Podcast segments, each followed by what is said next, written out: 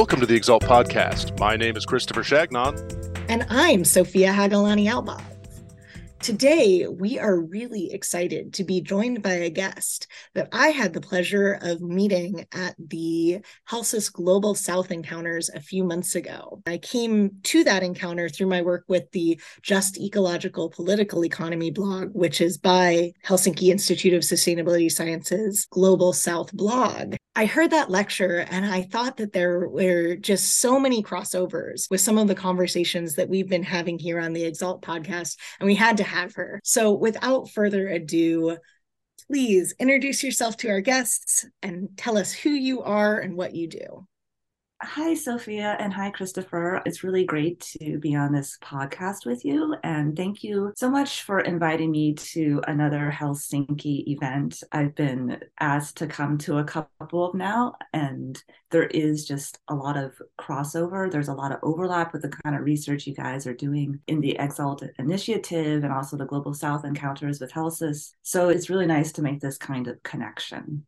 So I'm Mariko Frame. I'm a professor of economics at Merrimack College in Massachusetts. I'm a professor of economics, which is a little bit weird because I'm not actually an economist.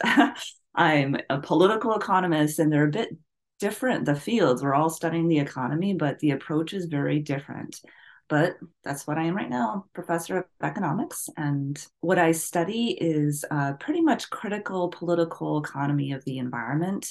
I've been studying global north, global south issues ever since I did my PhD, which I finished in 2014. And for the past, I guess it's over a decade, I've focused on this issue of ecological imperialism, which turned out to be a much longer research trajectory, much bigger and much broader than I think I could have ever imagined when I decided that I wanted to work on the issue of imperialism as a PhD student. Thank you so much for coming on. It's really wonderful to have you here. And I mean, this sounds like such a fascinating topic, but I guess for our listeners at home, what is ecological imperialism? Well, let's start with the term imperialism. And I think in a very simple way, imperialism means when one country controls the resources, the labor, the land, the politics, maybe even the ideology, the concepts of civilization, the concepts of progress, the military, just some sort of subjugating relationship between some countries and other countries. And I got interested into this topic because I was doing my PhD in international studies with a focus on international political economy. And basically, mainstream American political science doesn't have imperialism in it. Not really. And when I started reading about imperialism, I became very interested in this history of colonialism, which underpins imperialism, and especially our economic system and how we can have this subjugation happen despite the fact that nations are politically independent. And for me, the big tie-in of imperialism is how imperialism works through capitalism, the expansionary dynamics of capitalism. And so when I wanted to work on imperialism, what I wanted to bring in was the current day, the big issues around the environment, which, as we all know, that's the topic right now. Humanity's living in a global ecological crisis all around the globe, systemic. And I thought, okay, let's combine the two topics. Let's talk about how imperialism, which is embedded in the capitalist world system and embedded in the expansionary dynamics of capitalism, how it's really linked to all of the environmental issues that we see today. In fact, if we start to uncover, if we start to kind of excavate what's beneath a lot of the environmental issues, what we can find are dynamics of imperialism. So that was kind of a long-winded answer to your question. But when I think about ecological imperialism, I think about that, the fundamental expansionary drives of capitalism. And I think about how they have necessitated some sort of subjugating control over the politics, the economies, the resources, the labor in the global south by countries in the global north with a history of colonialism underpinning the entire thing. And I think that there are many ways to think about this term, ecological imperialism. My own research, which I'll talk about as we go along, kind of takes one stance, but I think, especially as I'm seeing more people working on this topic, you can take many different stances. You can take a good look at what's happening with global capitalism. You can take a decolonial stance from an indigenous perspective. You can take the stance from a feminist perspective. I've seen that as well. You can take the stance of a critique of development and our notions of progress and civilization. You can take the stance of race. And all of these different stances would give us a different insight into basically the capacity of some people to control the world's wealth and with it, the world's resources, labor, ideology, and other people to suffer the socio-ecological consequences. It is pretty impressive how certain people, some people, as it were, really do seem to have a capacity for this kind of control and accumulation at all costs. The more I study extractivism, because obviously we come at these kind of questions of the world capitalist system from the extractivist perspective, which, as we mentioned earlier, there are so many crossovers here. But I find myself continually impressed at the depravity, to put it very shortly, of some people and the way they seem to feel that it's okay to interact with the larger world. But that's just kind of, yeah, I feel you there. It's really sadly impressive. But you mentioned that you'd had a long research trajectory, and this question has kind of grown over the course of your research career. How did you get into this, and kind of where has it taken you? So I think that this is a topic that was really a long time coming. On a personal level, my mother comes from Malaysia, and my dad was a Peace Corps volunteer, and I've always had a tie to Asia, and I started traveling at a very young age. I lived in India when I was an undergraduate student.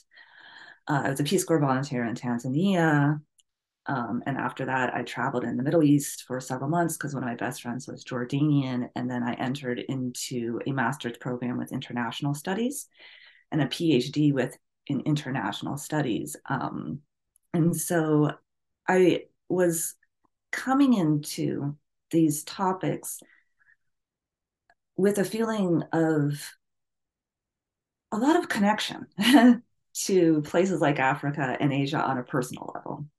Because I lived as a Peace Corps volunteer in a rather remote African village without running water, electricity, teaching secondary school for over 2 years. So I was about 2.5 years in Tanzania. And when I came back to the US, as I'm sure you guys can imagine, things were shaken up. I didn't just take for granted the notions of development and progress and civilization. And I started noticing some things about my own culture. And also being an American overseas, you really get a good insight into the kind of privilege that you do have. But the thing is, when I started my studies as a graduate student, what I noticed is that any kind of criticism against America overseas or against capitalism or the market system was pretty carefully weeded out of a lot of mainstream American political science.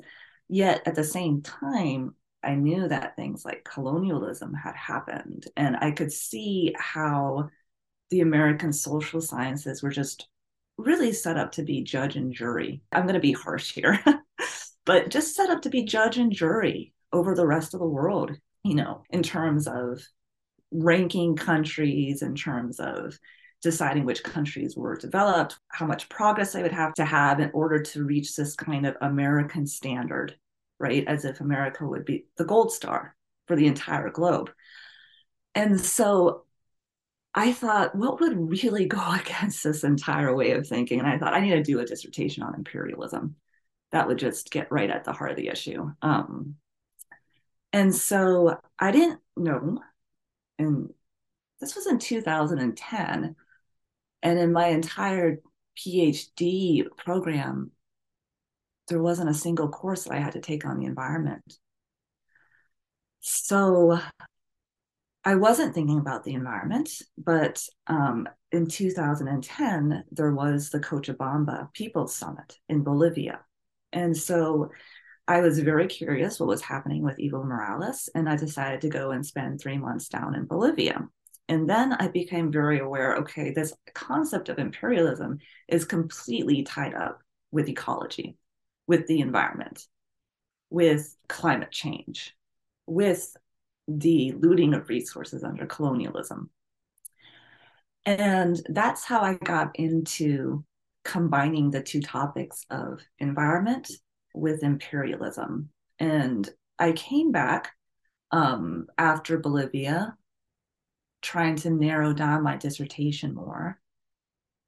And I discovered a set of literature, Ecologically Unequal Exchange, which was beginning to try to study empirically and also theoretically, understand the linkages between countries in the global north and countries in the global south, and how the consumption or the living standards, or even the historical progress, the historical accumulation of capital, was dependent on like ecologically unequal exchange, these net asymmetrical transfers of resources from poorer countries to the global north. And people were trying to put numbers to this. They were trying to study this through material flows accounting, just, you know, looking at all the net resource transfer. They were trying to look at this through just carbon emissions, and so issues of climate justice. They were looking at this through embodied land in imports and exports, or embodied virtual water, or embodied pollution. So I feel like some research had happened before the 2010, but when I feel like when I started to research this issue, the increasing ecological crisis was pushing people to really try to understand, okay, who's responsible for it now? And how did it get that way? Where did it come from? And how is it happening now in the global economy, which is nominally free, nominally people only enter into relations of exchange because it's going to lead to some sort of Pareto optimality. So that was the beginning of the research. Thank you so much for that. I mean, that's really an amazing journey and such a great insight into the evolution of your thinking and your worldview. And, you know, it's something I really always appreciate hearing, because I think I know for myself, I know for Sophia, and I know for so many of our listeners, we've all had these different journeys, and it's always so nice to get that sort of insight. But coming off of this, you were kind enough to share a bit of your book, Ecological Imperialism, Development, and the Capitalist World System. Really fascinating work in there. So, I mean, coming out of this, and for our listeners, how did you put this into practice, like this evolution of thought? Where did you focus your empirical work on, and perhaps why? Yeah, so of course it started probably like most of us, it's going to start when we're doing our PhDs, because when else would we have the time to undertake an enormous research project? And I decided to focus on Africa, because that's where I had spent quite a bit of time before. And I don't really speak Spanish, but I have. It's rapidly declining, but I at one point I was pretty fluent in Swahili. So I had that tie, and I knew I could probably then more easily do research back if I wanted to in Tanzania, which I ended up doing. So what I did is I decided to focus on foreign investment in Africa and to do some field research in Tanzania. I got a Fulbright grant to go back for 6 months, which was wonderful because I hadn't been back to Tanzania since 2004. So I went back in 2013 and spent 6 months there. And I basically just ended up studying a lot about colonialism first in Africa and the era of post-colonialism, of economic nationalism, and then the switch that happened basically to what it was basically neoliberalism and structural adjustments. And I went back and I read the classics. Like I read a bunch of stuff from Nyerere and Nkrumah and Walter Rodney. And I just found it so fascinating because when I read Nyerere, all the thinkers, they all seemed to really anticipate the situation that I discovered was happening in right now in Africa. And it seemed like they had really wanted to avoid that. So what I basically did is a lot of historical context, because I'm a political economist and historical context is everything. And so I traced just the relationship between the colonial control that happened with the colonial state and the colonial administration and the control over resources with the colonial foreign investment that was happening in Africa. I looked at it under colonialism, and then I looked at what the countries were attempting to do post-colonialism under economic nationalism. And in those two time periods, first of all, it's really stunning when you study the colonial history because you realize how much things were set up to extract resources, like the entire colonial administration, land being centralized. When I studied in Tanzania, just land being centralized under the German colonial administration and then under the British colonial administration, and that administrative apparatus still kind of remaining there until today. So you have that centralization of power in the state, and how much of it was for extracting resources or controlling labor. And then with the post-colonial period, the era of economic nationalism, which again, I never really learned much about this era in like standard American political science or political economy, because it was really just kind of dismissed as being economically inefficient and corrupt because there was a lot of state interventionism. But what I discovered when I dove more deeply into economic nationalism is a time period when there was concerted effort that was anti-imperialist. There was concerted effort to regulate foreign nationals, to get higher terms of trade. There was Pan-Africanism. There was the non-aligned movement. There was the new international economic order. That was a platform brought to the United Nations that had a set of demands, demanding that countries would be free from military interference should they choose to nationalize their industries, should they choose to create primary commodity cartels, which would get higher prices. There was demands for reparations for colonialism. There were demands to put regulations, not just nationalizations, but regulations on multinational corporations, where they would have to either hire local labor or they would have to pay higher taxes or whatever. And so there was an attempt to create a more equitable capitalist world system, a more equitable global economy. Now the era of economic nationalism, it's been criticized on both the right and the left for a number of reasons.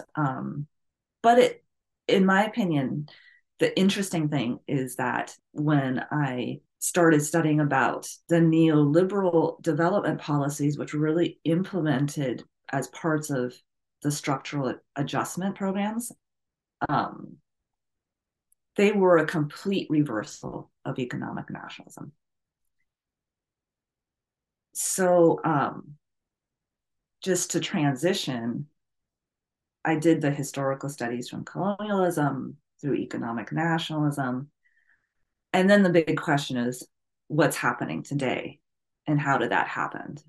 And a lot of that I felt could be really traced back to this time period in the 1980s when economic nationalism was basically collapsing for a number of reasons throughout the developing world.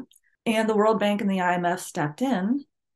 And as countries were going into debt, and when a country goes into debt, it gets in a very perilous position. If they default, they run the risk of not being able to get loans on the international market again. They run the risk of not being able to fund their government activities, just the basic day-to-day activities that they need to run their country. So it's a perilous situation. And countries throughout the global south had gone into debt by the 1980s.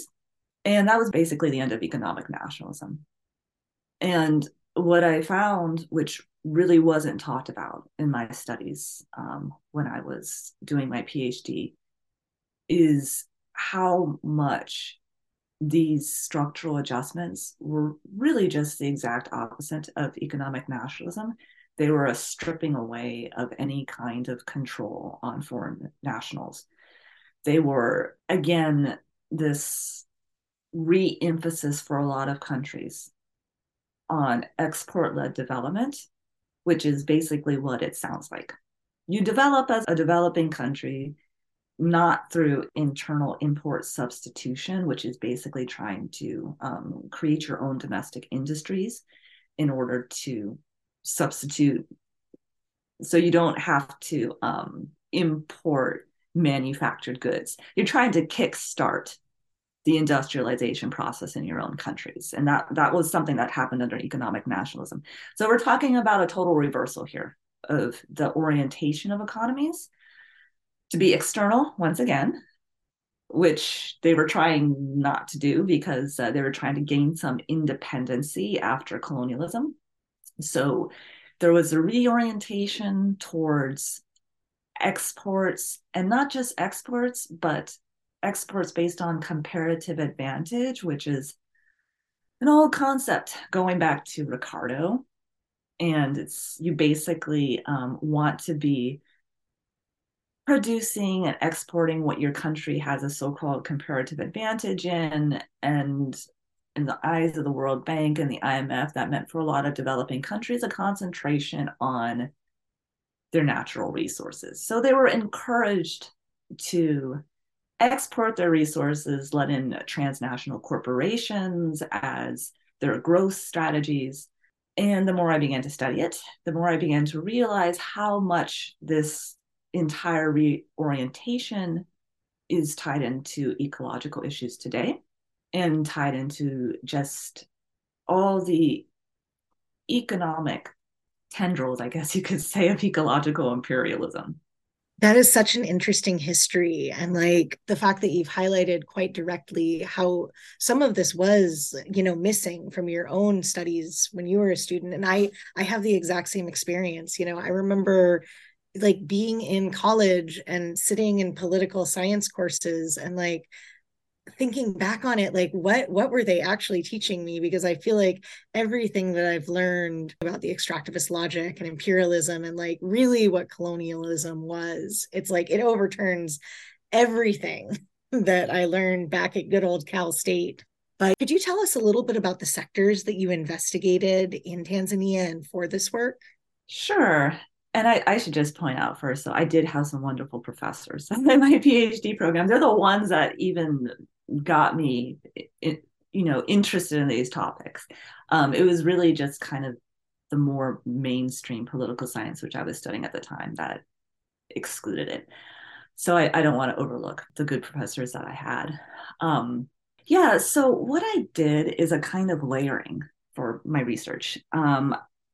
I did a historical tracing of sectors like mining and land to just see what the changing policies were, how the structural adjustments changed those policies, and then what were the outcomes in terms of just responses for investors.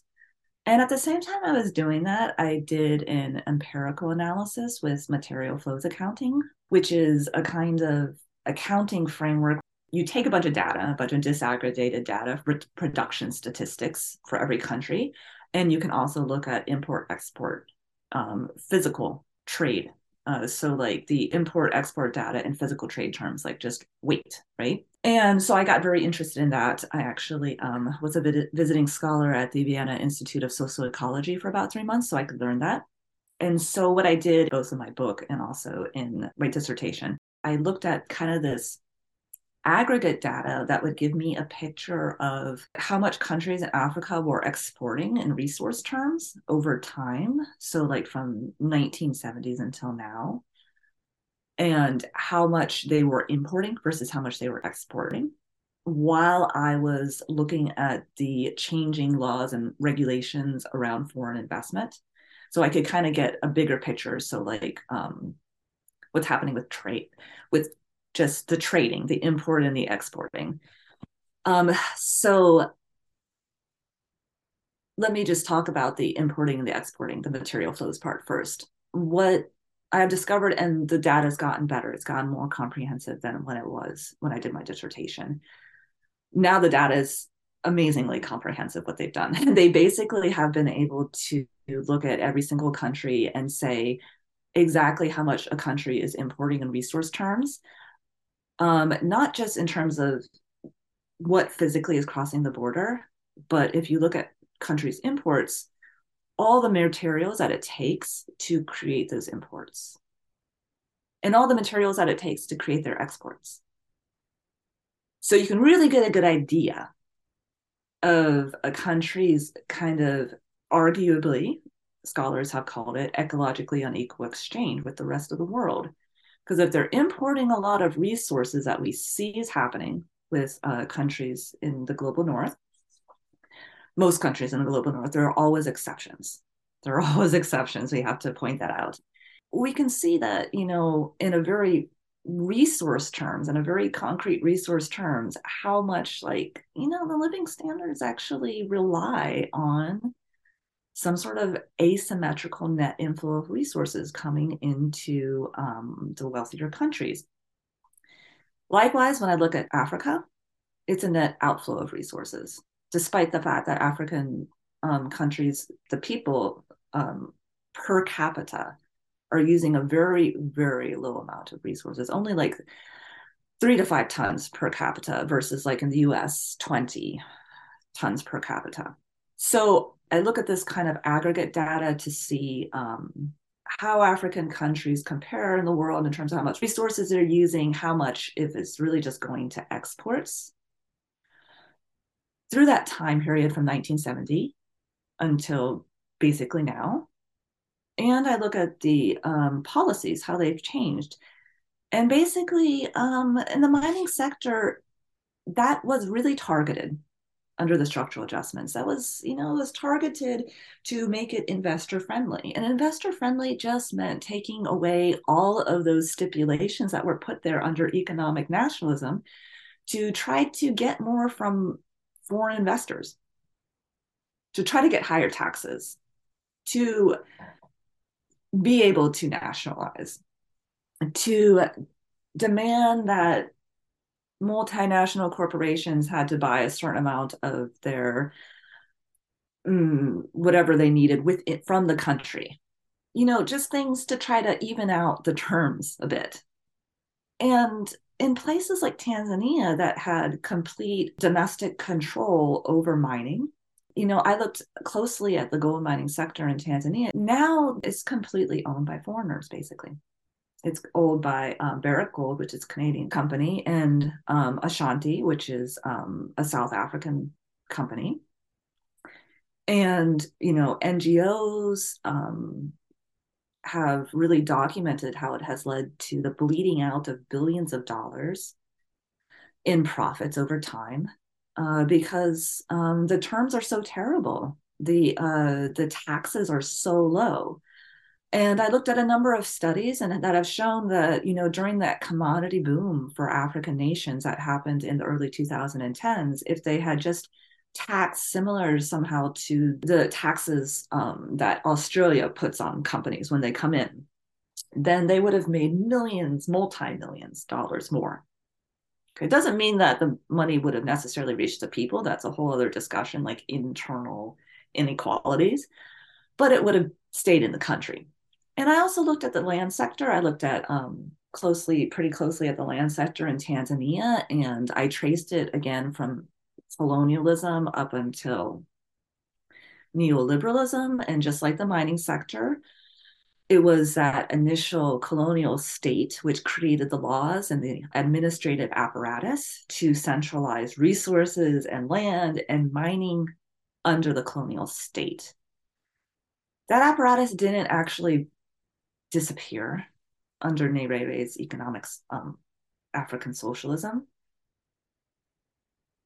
And because it didn't really disappear, it was kind of easy under, I don't know if easy is the right term, but with the structural adjustments, because things remain centralized, it was possible for investors to tap into that, to a situation where land was already centralized and resources were centralized away from, say, communal control. So what I'm trying to say here is basically neoliberalism was a shift, but the mechanisms of control were constructed under colonialism. And so what we have is a situation of, you know, I'm talking about Tanzania here because that's where I did my most in-depth, but I did some outside of the book and outside of my dissertation. I did some pretty in-depth research in Cambodia too. And I also look at palm oil and financing of palm oil in Indonesia and Malaysia in my book as well. To make a really long story short, it's been a long time in the making. I'd say from colonialism onward, there have been state apparatus, land laws, mining laws that have kind of steadily taken things out of the hand of communities. And in the era of neoliberalism, where it's all about export-led development and investor-friendly policies, it's not a surprise that there's ecological disasters because, you know, land, mining, that's our environment. And this isn't to say there aren't resistances and there aren't shifts according to public sentiment, because that's been pointed out. It's been pointed out that, hey, investors actually sometimes they get into a bit of trouble and they have to pull out their investments, and especially when it comes to accusations of land grabbing, and some of those investments are collapsing. So it's not clear. But personally, if it wasn't for that public sentiment and if it wasn't for that resistance from civil society organizations and local communities, I think, you know, investors would very much have the upper hand. Absolutely. And I mean, you touch on so many really important points. And I mean, yeah, with the structural adjustment stuff, I just keep popping into my mind, you know, the Asian financial crisis in the 90s as the ultimate example, in my mind, of how bad things can get when pushing these sort of structural adjustment programs, especially when places like the IMF or World Bank don't actually do, or seemingly don't actually do, their own research into the actual situation, and just try to copy, cut, paste what has worked for them in other places. And of course, you know, even coming out of that and looking at the rise of China, how their refusal of the IMF is, you know, often linked to their ability to grow so much and become such a world power as they are today. So I guess this goes into kind of the elephant in the room on all of these things. Like my background very much focuses on China, and I've kind of gotten more into Africa-China things through that. So we've been talking a lot about the structural adjustments, the shift of neoliberalism, but of course this initial shift happened a while ago. What are we seeing today? How are we seeing new actors coming in? Of course, China, but it's not just China. Of course, India is becoming a lot more active. Turkey is becoming a lot more active. Russia is becoming a lot more active. So, yeah, what are we kind of seeing there? Those are great questions. I'm actually very curious of your thoughts too, since this is your background. But I'll go ahead first. So I'll tell the story that I actually told with the HealthSys when I did that interview. I didn't think much about the emerging economies and their role in ecological imperialism until I got a job in Cambodia after my PhD. And the situation in Cambodia is probably one of the worst circumstances for land grabbing in the world. It's a very small country, and up to 700,000 people have been estimated to have been involved in land conflicts or been subject to land grabbing. And I kind of had to do it on the sly because my university wouldn't have wanted me to be investigating this. It was a Cambodian university. But as soon as I got to the country, I decided to go and make friends with a local human rights organization called Lakado, one of their best, one of their most prominent human rights organizations. And they do a lot of work with workers and the foreign nationals that come in, and they've done a lot of work with the land grabbing. So I kind of plunged into trying to understand the dynamics of land grabbing in Cambodia, and I was doing interviews, very heartbreaking interviews, really, with women. And when they were kicked off of land in Phnom Penh. And the thing that became immediately apparent in the situation of Cambodia is that from Europe and the United States, investments into land were a very small portion. It was all other Asian countries, domestic capital as well. So we can't underestimate the power of domestic capital whenever we talk about these environmental issues like land grabbing or deforestation. But they're definitely not the only one in any country. Foreign investors are very big. So in Cambodia's situation, China played a very big part. China played a very big part influencing the government in Cambodia, but not just China. To be fair to China, it was also Vietnam, Singapore, Thailand, Malaysia. And the way I see it, and I think this is a this is an increasingly fraught topic, and I wrote that chapter in my book on China and semi-peripheral imperialism. And sometimes I've stepped back because that was done several years ago, and the Cold War rhetoric has ramped up between the US and China. And I'm like, oh no, what have I done? Because it's like, the topic's so fraught because America wants to portray China in the worst light it possibly can. But at the same time, how I've come to think about it is, okay, this is complex. I'm going to launch into kind of a complex way of viewing this. We have this long history that was really a capitalist world system it was created by the European powers. Just the political boundaries, the political colonial administrative apparatus I was telling you about that was created to be amenable to extracting resources that still exist in a lot of countries.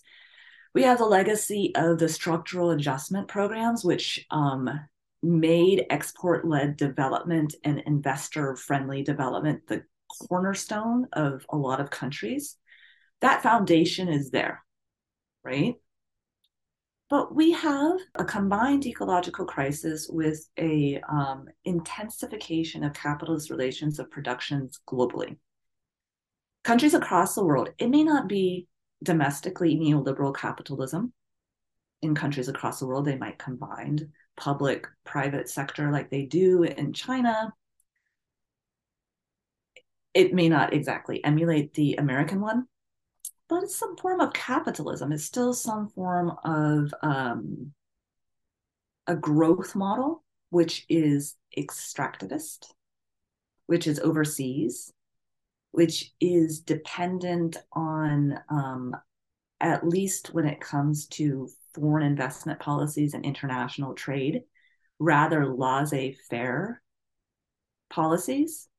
So you can look at regional Asian trade agreements like ASEAN. I looked at that in my book, which is, and then there's ASEAN China agreement, and they are also built on like laissez-faire, just increasing investor rights and increasing free trade, right?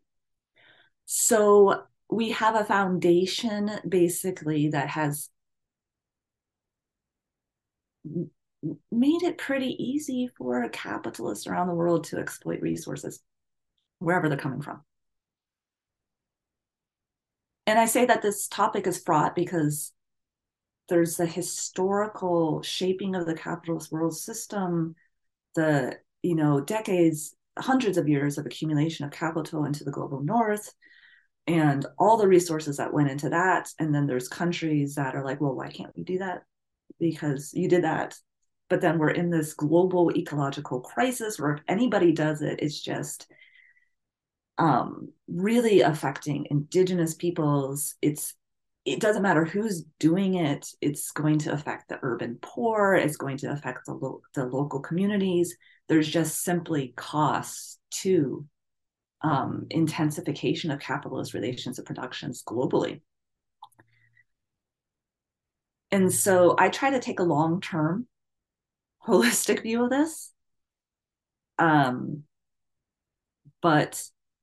you know, when I've looked closely at what's happening in Cambodia for the local people, if you are a person who's being kicked off your land or it's being deforested,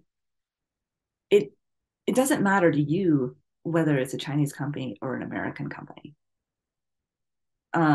I looked pretty closely at palm oil in Indonesia and Malaysia, and a lot of the money from palm oil, because it's palm oil tycoons from Malaysia and Indonesia who made their money exploiting the rainforest and the natural resources. And there's a lot of issues of just internal imperialism. That money goes overseas and invests in other places to grow palm oil. So we're looking at many layers of, we're looking just at many layers of the problems of this model of growth. So of course, this for me always the question I feel like I'm always asking and always trying to find an answer to, which of course, you know, there is not an easy answer, which is here we are. Welcome to 2022. But is there a way out? Is there hope? Like, will everything eventually be okay? Not to be too simplistic about it.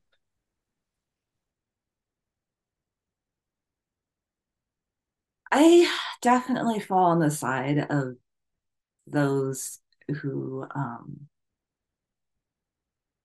think we need a very, very different paradigm. I think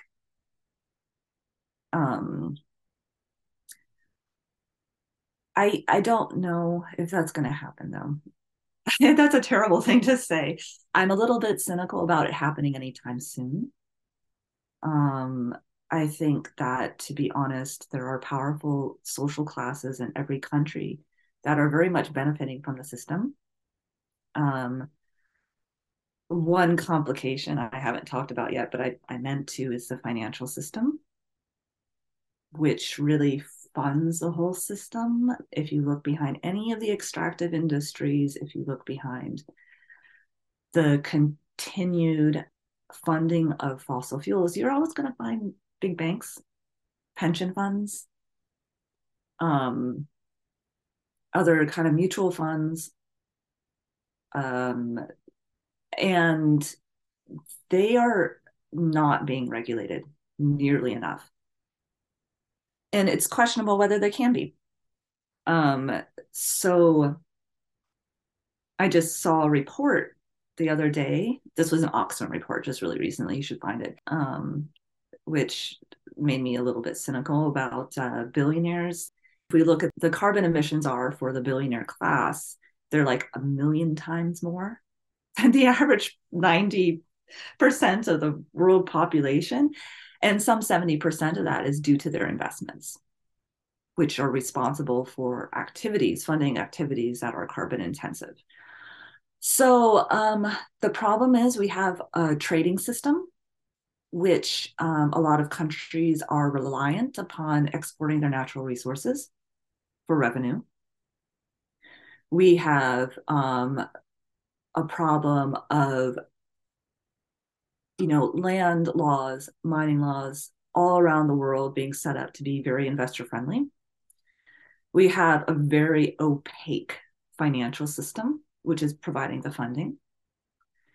We have divisions based on class with very powerful people in every country who would like to keep the system the way it is. And we have this big gap between wealthy countries and poorer countries, where the wealthy countries, as you know, we've been talking about, all of us on this podcast, we didn't grow up as Americans learning about these issues. So how are we going to get people in America to care about their consumption patterns, or to care about what their governments are doing in some abstract, faraway trade treaty, or to care about where their investments are going when they're pulled into these gigantic funds that have investments going all around the world? I mean, who even has time to review the environmental and social implications of where your money is going if you're working really hard and your money's just going into a 401k? So we have some serious challenges. Like, it is one thing that has really very, very clear studying this topic is that we're talking about the whole global economy here. And we're talking about certain notions of what it means to progress and to be developed and to be civilized. Wow, that's a really bleak picture on the global scale, but of course, you know, completely resonates with the reality that we are seeing in today's world. But have you encountered any resistances from below within kind of this wider bleak picture? Yeah, I mean, there's always going to be kind of this metastructure from the top, and there's always going to be resistances, like the Carl Polanyi double movement that we learn about, you know, in grad school 101. And I think all over the world, there are local communities that are resisting extractivisms. I think that there have been the outcry over the potential for a land grabbing disaster, which seemed to be happening in the beginning, like 2010s time, in places like Africa, has actually stopped a lot of that from happening. I'm currently doing an edited volume with some indigenous scholars and scholars from Latin America and Africa, where they're talking about local grassroots resistances to either land grabbing or extractivisms. And I think communities around the world are standing up. So it's not like it's not happening, and that's really important. How are we going to know that it's enough? Well, when those communities aren't under threat anymore by this metastructure. But, you know, the desire to not completely trash the planet, we saw that in Lula's election for Brazil, which was a big relief. And I think also one thing that is good that I've seen happen is an increasing calling out of the financial sector. There are definitely a number of NGOs that are shining a spotlight on everything that's very opaque to the rest of us. You know, the operations of the banks and the hedge funds and the pension funds, and linking them directly to things like funding fossil fuels or deforestation, and just making that information available to us. So we just have to keep the pressure on, and we have to keep the pressure on in things that are normally just not part of our daily life. you know, these policies that are being decided for us way out of the hands of most ordinary people. Absolutely. And thank you so much for that. I mean, it can be really hard in this field to sometimes to see the light through the industrial haze that seems to be setting all over the world.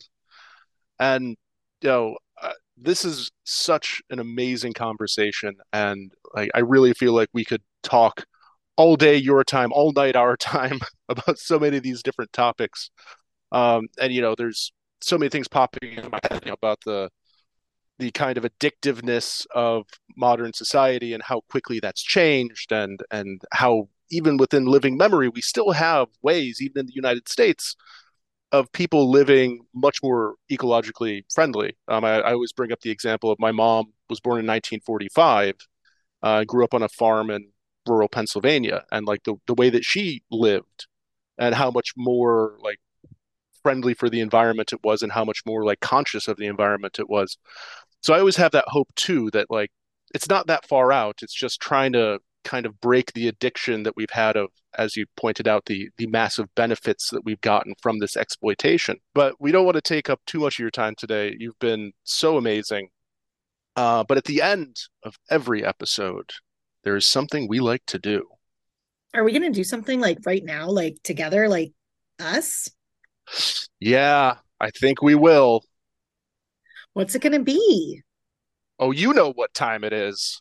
Is it question time?